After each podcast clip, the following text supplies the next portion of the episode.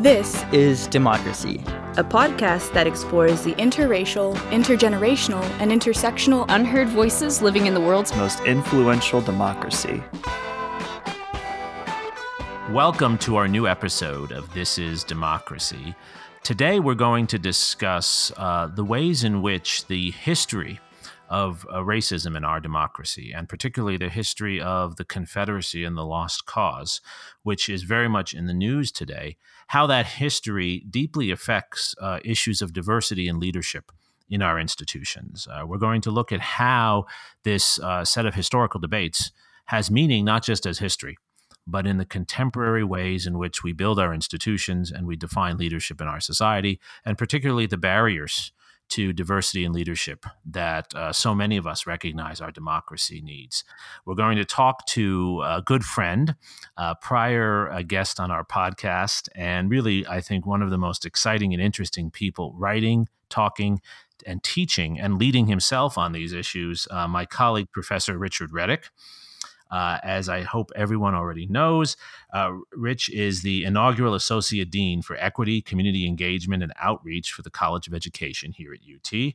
He's a distinguished associate professor in the program in higher education leadership and the Department of Educational Leadership and Policy. Actually, Richard, you're a full professor now, right? Is that correct? Um, we're looking at the clock, and I think as of September, uh, barring any unforeseen um, calamities, that will be the case.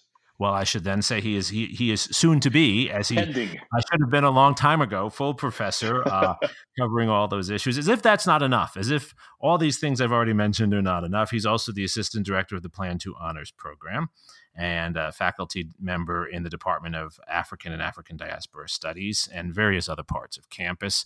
Uh, Rich has written numerous uh, numerous studies articles uh, and recently uh, published three that I want to draw people's attention to. One in Fortune, one in uh, CNN, and one uh, that was just published uh, in Nature, actually, an, an, article where he was interviewed, where he's talked about these very issues about the challenges of diversity and leadership and issues of cultural taxation, the, the ways in which our past history uh, creates barriers to diversity and leadership. Uh, and so I hope this conversation will, will, will send many people to go read more of Rich's work.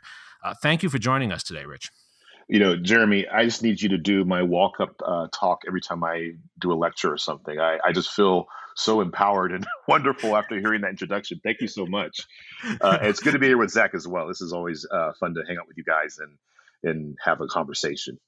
Well, you're you're always uh, so supportive of of what we do as well. So it's really it's fun to work with you, Rich. Um, we're going to turn to Zachary's scene setting poem here. Zachary, what is the title of your poem?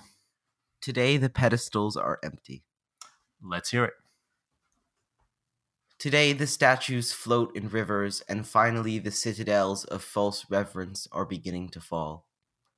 What does it say about us that we are obsessed with protecting the statues of the long dead, that we refuse to forget the false righteousness of lost violence, the so called honor in dying for evil?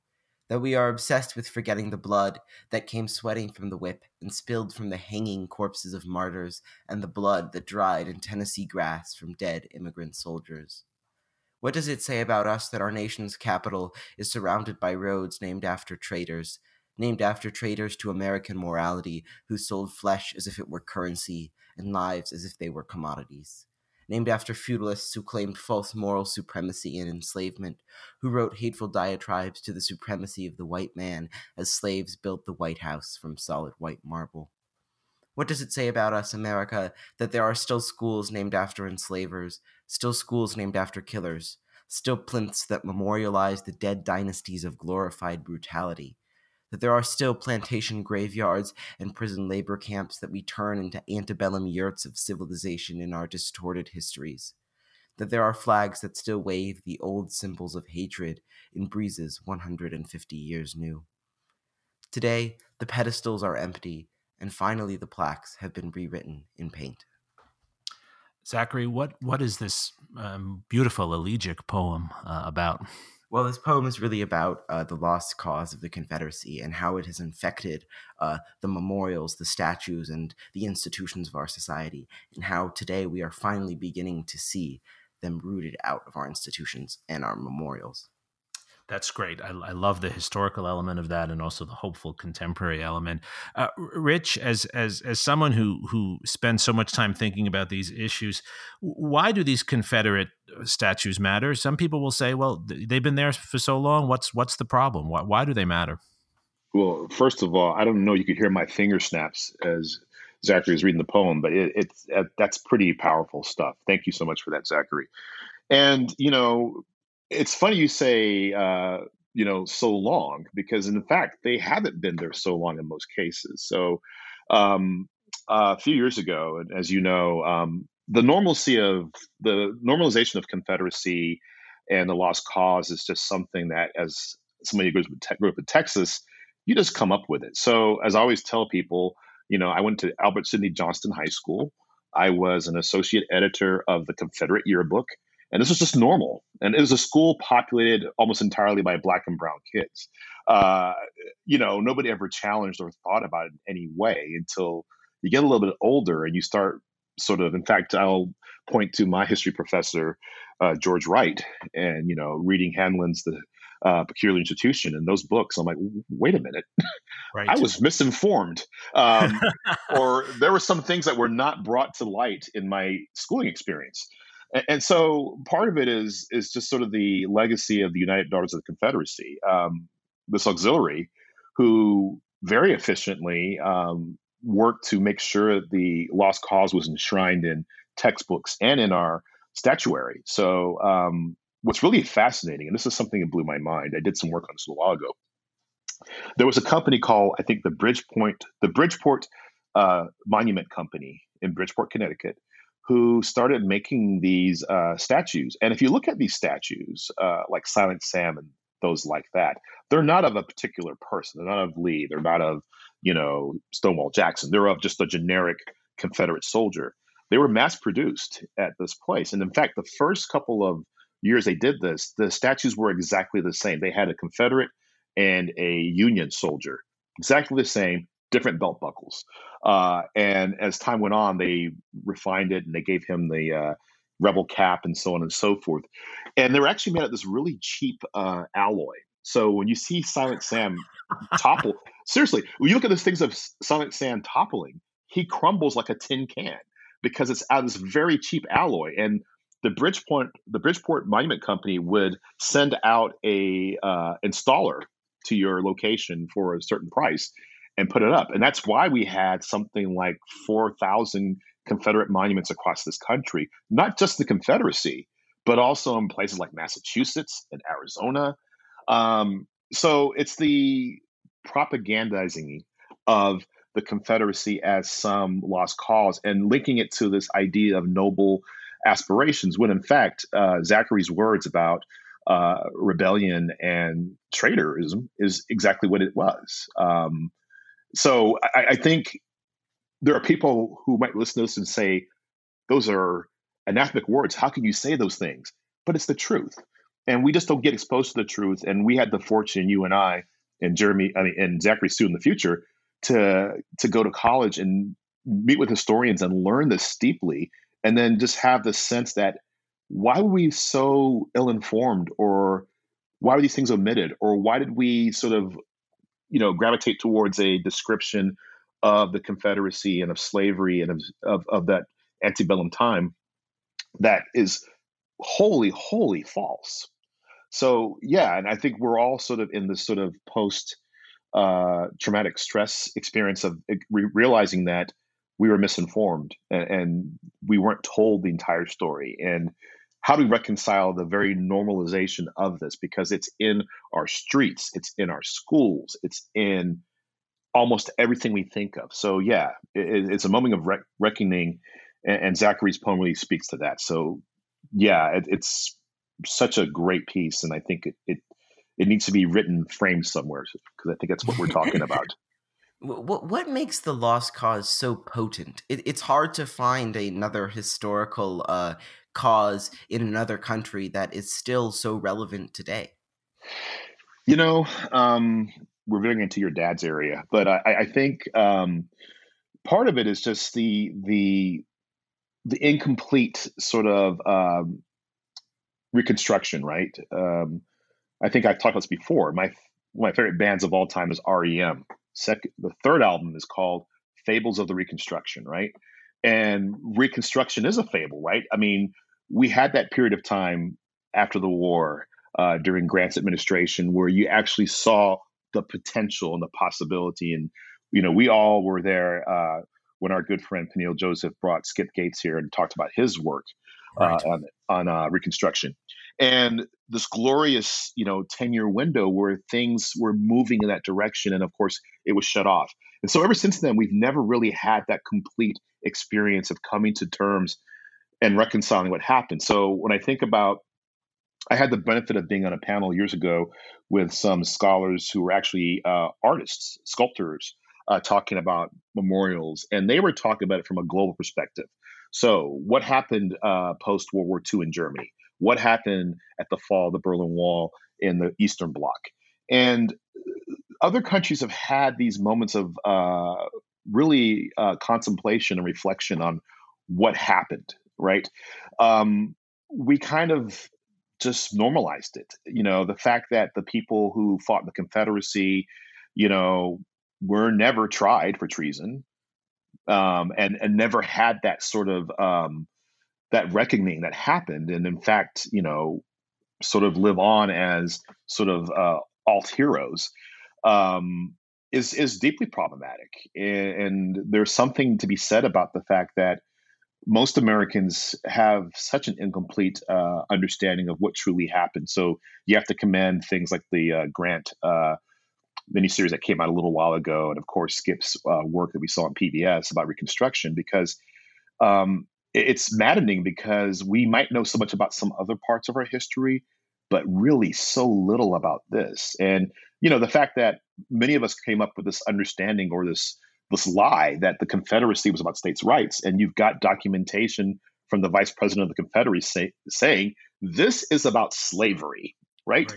right. Um, so those pieces are omitted, and it's not omitted by accident, right? There, there's a, you know, we're here at the University of Texas, and George Littlefield, and you know, our good friend Leonard Moore is the uh, George Littlefield Chair.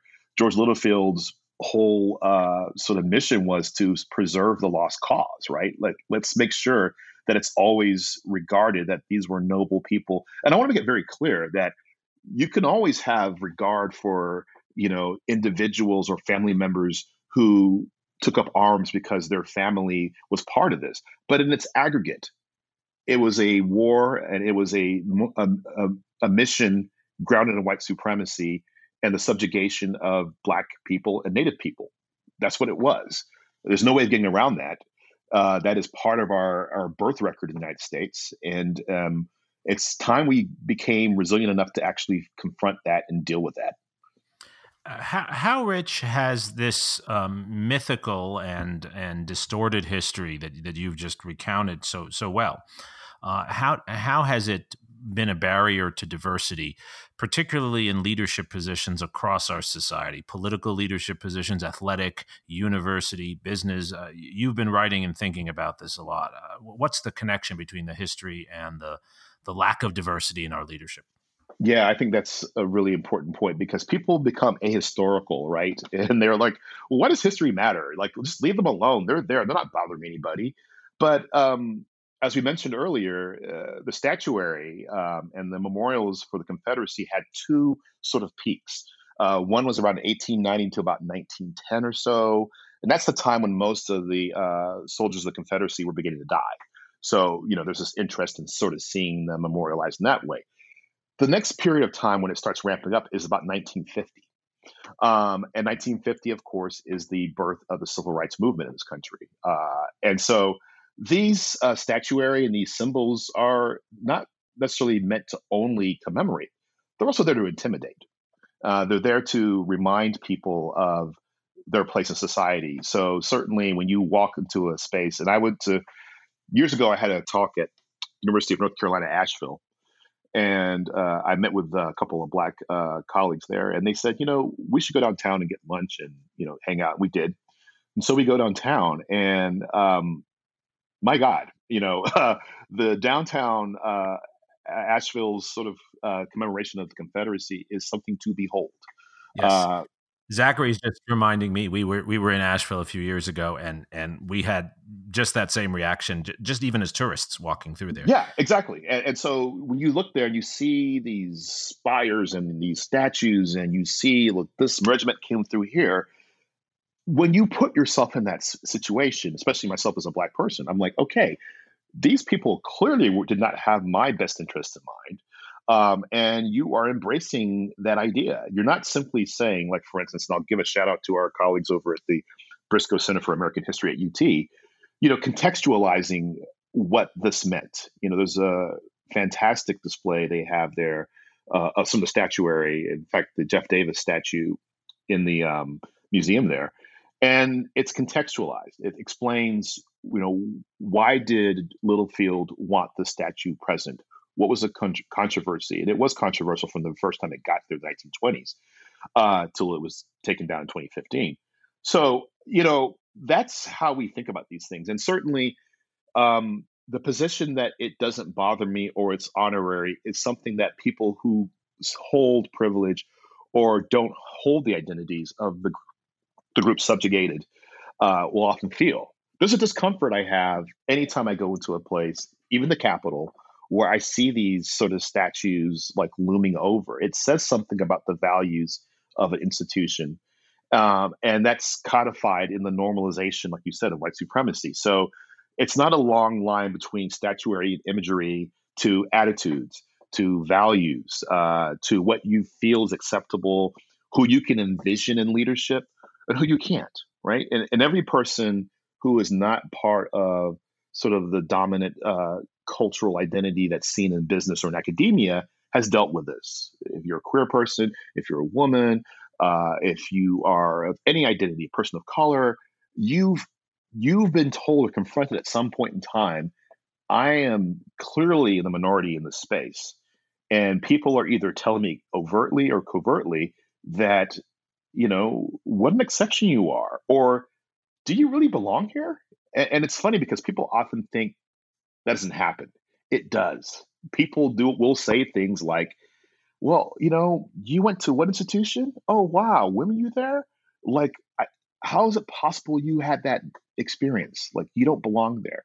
These micro invalidations, and sometimes they're macro invalidations, uh, occur constantly. So this is really um, something that is enduring, and the statuary is a very clear sort of launching point for it. Like Statuaries, budgets, uh, positionality all express institutional values. And when you look at those things, you know clearly where an institution stands. And, and that's why I'm so I'm so glad that uh, we made the decision in 2015 to take down um, the Confederate statues on this campus because it conveys something about the values of your institution. Yeah. How do we begin to rewrite this narrative of the lost cause within our institutions and how do we use that to promote diversity? Yeah it's a good question. Well you know um, our good friends who are historians are really at the vanguard of that work. Um, and of course as an educator and somebody who works in the school of education you know I, I think it's critically important that we start this process early. Like um, you shouldn't have to have the benefit of having george wright as your professor to undo and unpack what you learned or didn't learn. Um, and so my colleagues like Angela Valenzuela and Kathleen Brown, Anthony Brown, and Dinah Berry, who are doing this great work to sort of catapult ethnic studies at the same time also integrating uh, the critical perspectives that are needed to sort of talk about this sort of American uh, sort of manifest destiny story that is Disneyfied, right? Basically, it's yes. great and we won and it's been fantastic. And instead, uh, bring in those. And, and, the thing is, it's a more honest conversation. And, you know, by no means am I saying uh, the British have this down, but when I was in the UK last year with my students, and I took a group of uh, 20, sorry, 17 students in my family to Cambridge for a month. And uh, my, my student group was half students of color. Um, we sat in a session British history from 1066 to 2019. Uh, wow. so exactly, but a country that's that that's that old, I think, has a way of reconciling and sort of discussing its past that we haven't gotten to, right? I, I think there is a fragility about how we view ourselves as a nation. And we can't say, you know, our involvement in colonial uh, expansion was a terrible thing. It was terrible for the Filipinos. It was terrible for the Cubans. It was terrible for the Panamanians, right? Uh, we, we, we can't have that conversation and reconcile the fact that people we hold up who are parts of those things are indeed flawed people. They can have accomplished amazing things, but also had very, very troubled pasts. And so the greatest example of that is probably Thomas Jefferson, right? We all grew up respecting Thomas Jefferson and his genius, but we didn't know he was a rapist. And we didn't know that, you know, he, you know, had a family uh, that was biracial that he never really acknowledged, right? Uh, and, and, you know, he grappled with this in his own life. Um, but that's the kind of discussion we have to have. And it's instructive to us, I think, in the present day about what our legacy will be.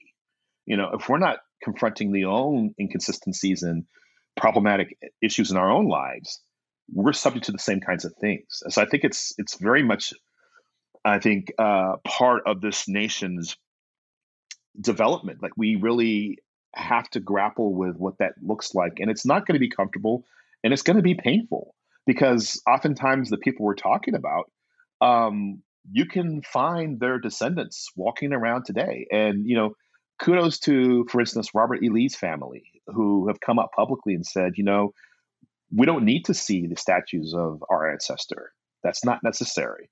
Um, it's really refreshing when people have kind of personified what it means to be honest and reflect on what we've, uh, what sins we've committed as as a nation and also that gives us opportunities to think about imagining a contemporary and a future that is inclusive that does acknowledge the things that people can in fact have accomplished amazing things in their lives but also be deeply problematic. Right. they're not dichotomous experiences. And that's really the story of humanity right? I think from the major to the minor we've all uh, done things that are commendable. We've all done things that we're not happy about. But the way to resolve that is not by saying everything's great, la la la, fingers in the ears.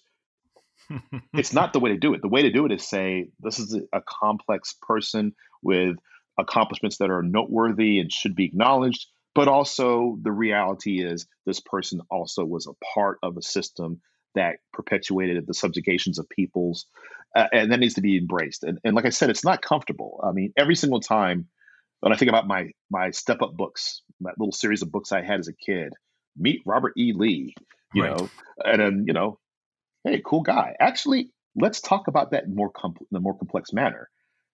And you can still walk away and say these people did commendable and amazing things, but I'm going to weigh that with the other things they did, and that might actually have me thinking this person is noteworthy as a historical um, contributor, but not noteworthy in the sense to have statuary or memorials and so on and so forth.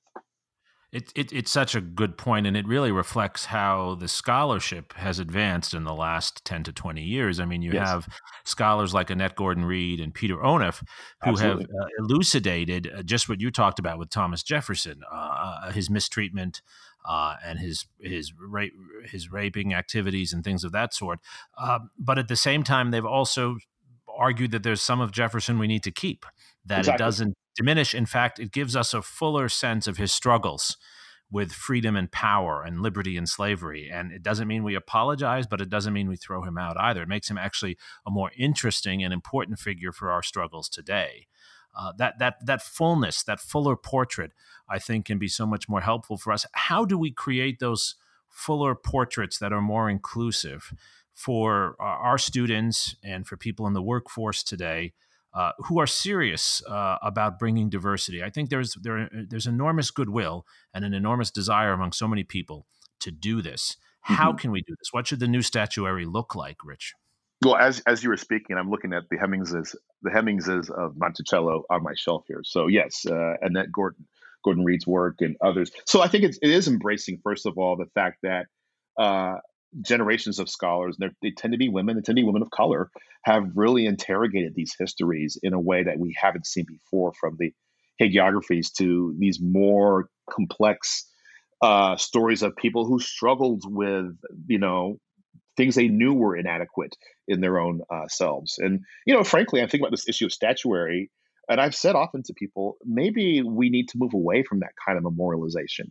Like maybe the vestige of uh, you know the Romans and the and the Greeks, maybe it's time to move past that kind of uh, sort of imagery and and and move on to uh, more um, naturalistic ways of, of memorializing. So, you know, I've had conversations with our good friend Ted Gordon and uh, other folks about like how do we remember and honor uh, the contributions of people every single day. And the University of Texas, of course, uh, I think every day about the, uh, the the students that came, African American students that came to campus, undergraduates in 1954, and of course our graduate students who came in 1950, many of whom are still around.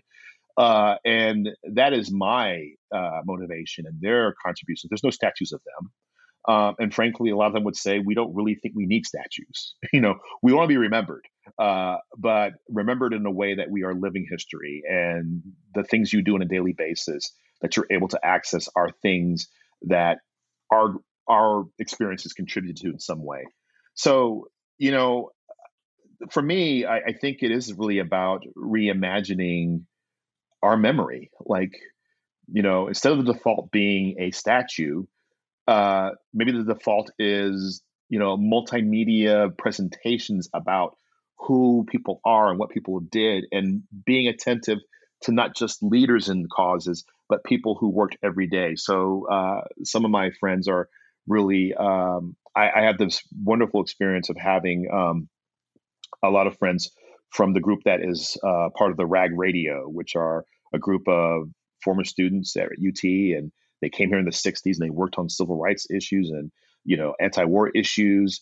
And it really is a story of everyday, ordinary people, students who came to the University of Texas or came to Austin and got involved and you know got deeply attached. So uh, I think about Thorne Dreyer and Alice Embree and, and my good friend Hortensia Palomares. I get to hear those stories and they talk to my students about what they did 50 years ago and you know it's it's it's uh, like you said a much more humanizing portrait of their experiences and um, i always gravitate to those kinds of stories like it's much more interesting to hear somebody say you know i had no idea what this cause was but when i got here i saw these things happening and i picked up a picket sign or mm-hmm. i got involved in the political movement and one day i was in charge or one day you know, we had battles about the intersectionality of our movements. Should we talk about anti war and racism as well? Like all those things became part of the discussions.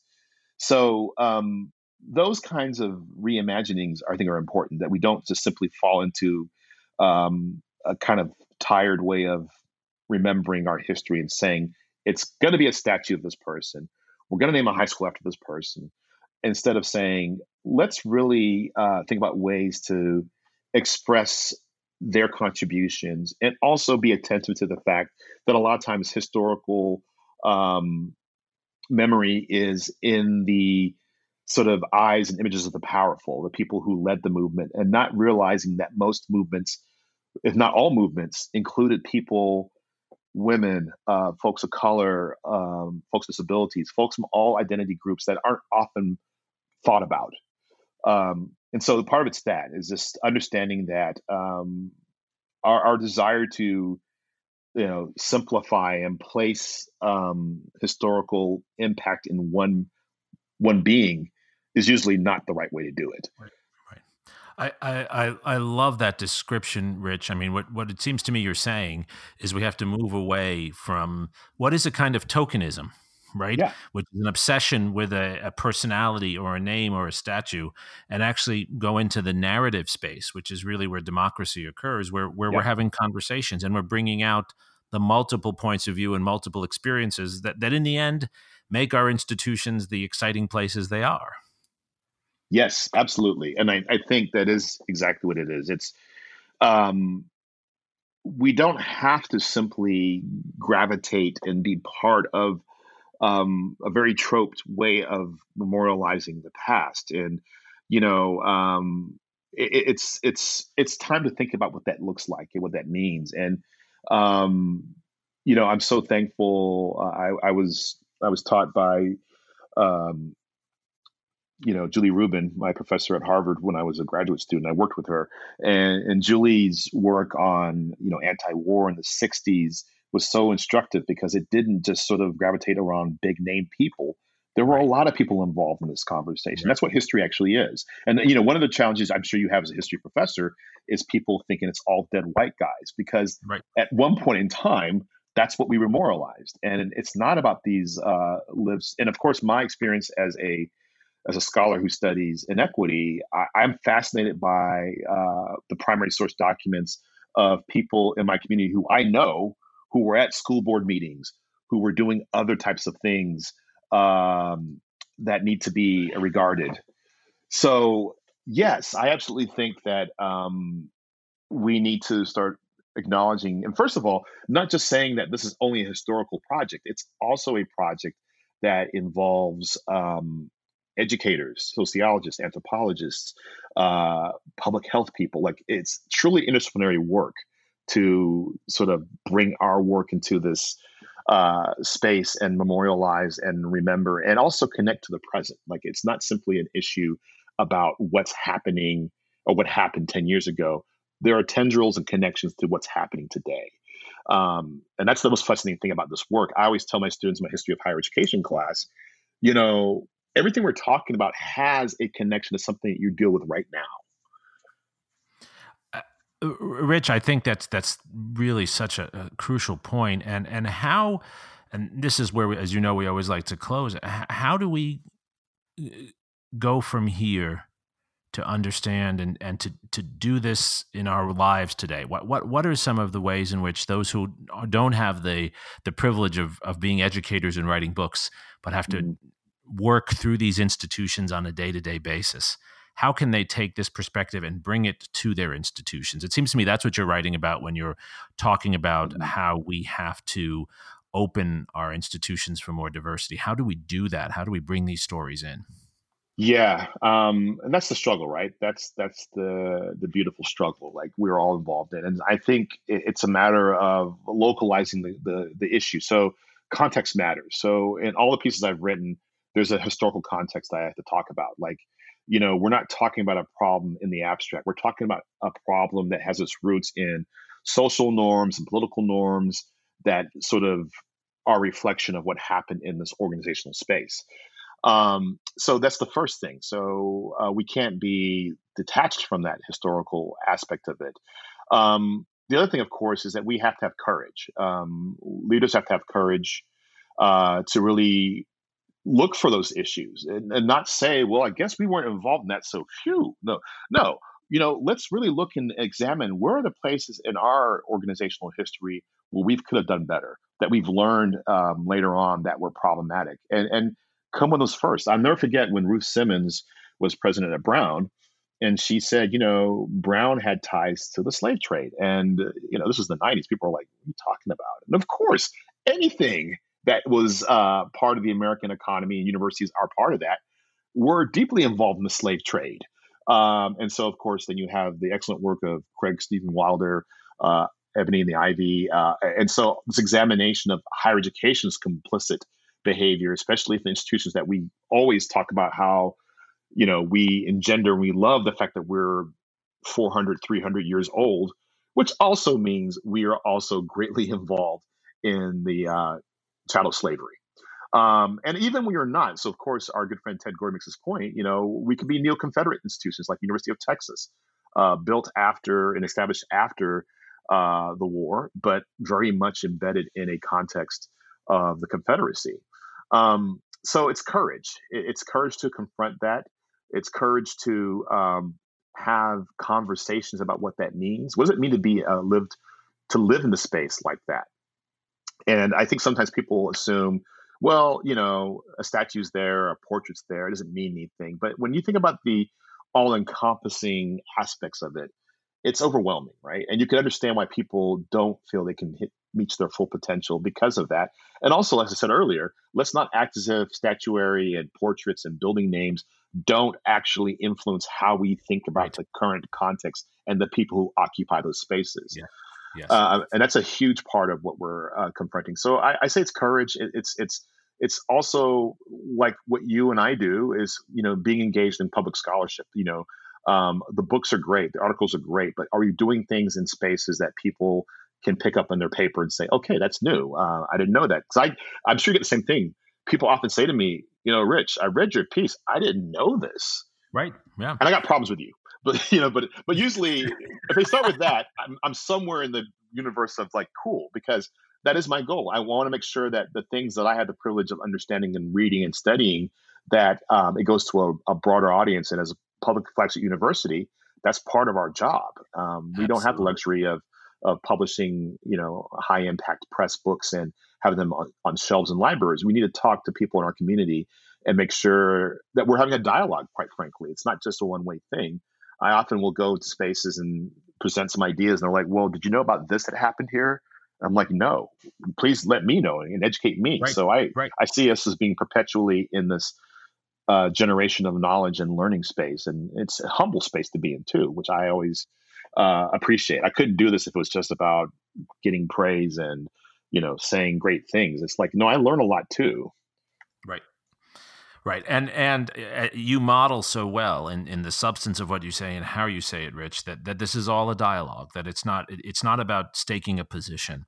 It's yes. about actually trying to understand and building that dialogue, which is what then opens space for more voices and gives people access who haven't traditionally had access, which in turn makes our institutions better. Zachary, does does this discussion um, uh, from Rich does this does this give you more courage? Because it seems at, at the root of what Rich is talking about is a willingness to open conversations that people sometimes don't want to talk about. They don't want to open these conversations for all kinds of reasons. Do you and do you think that other young people are taking from this moment today more courage and, and how? I, I think this is a very powerful moment, and I think really the longest lasting impact that this moment will have is that young people, people I've known for a very long time who were never really willing to talk about these issues are finally opening their eyes to it and willing to have these discussions. We're finally beginning to see that history isn't just the mixture of great people who were either heroes or villains. We're finally trying to see history as a narrative of both good and bad that's very complex, that still influences us today. Well, that's the most optimistic thing I think one could say. If if we open our eyes and start to have these conversations, they they create opportunities that that haven't existed for so long. Rich, thank you for your inspiring words, for your deep analysis, and, and for modeling the kind of uh, narrative and open discussion that we need so much in our society today. It's really a pleasure to be your friend and colleague, and and I, I treasure uh, working with you and talking with you on our podcast in particular.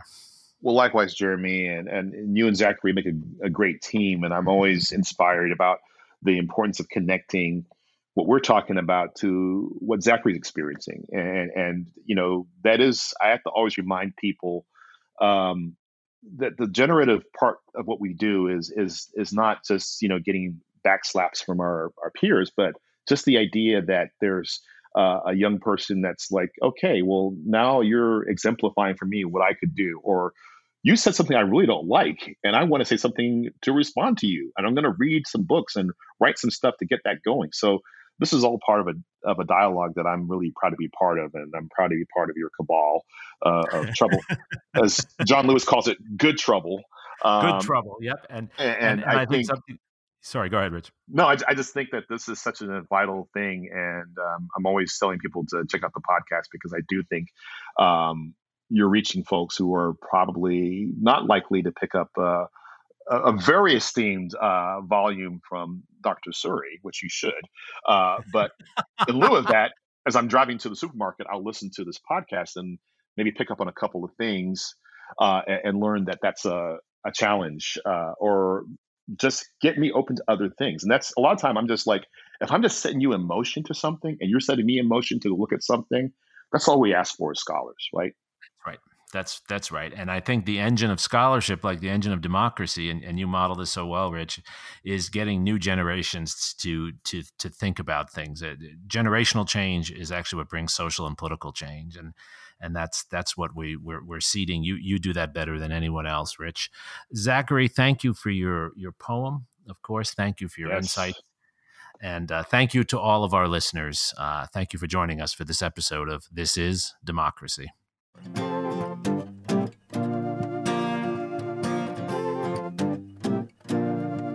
This podcast is produced by the Liberal Arts Development Studio and the College of Liberal Arts at the University of Texas at Austin.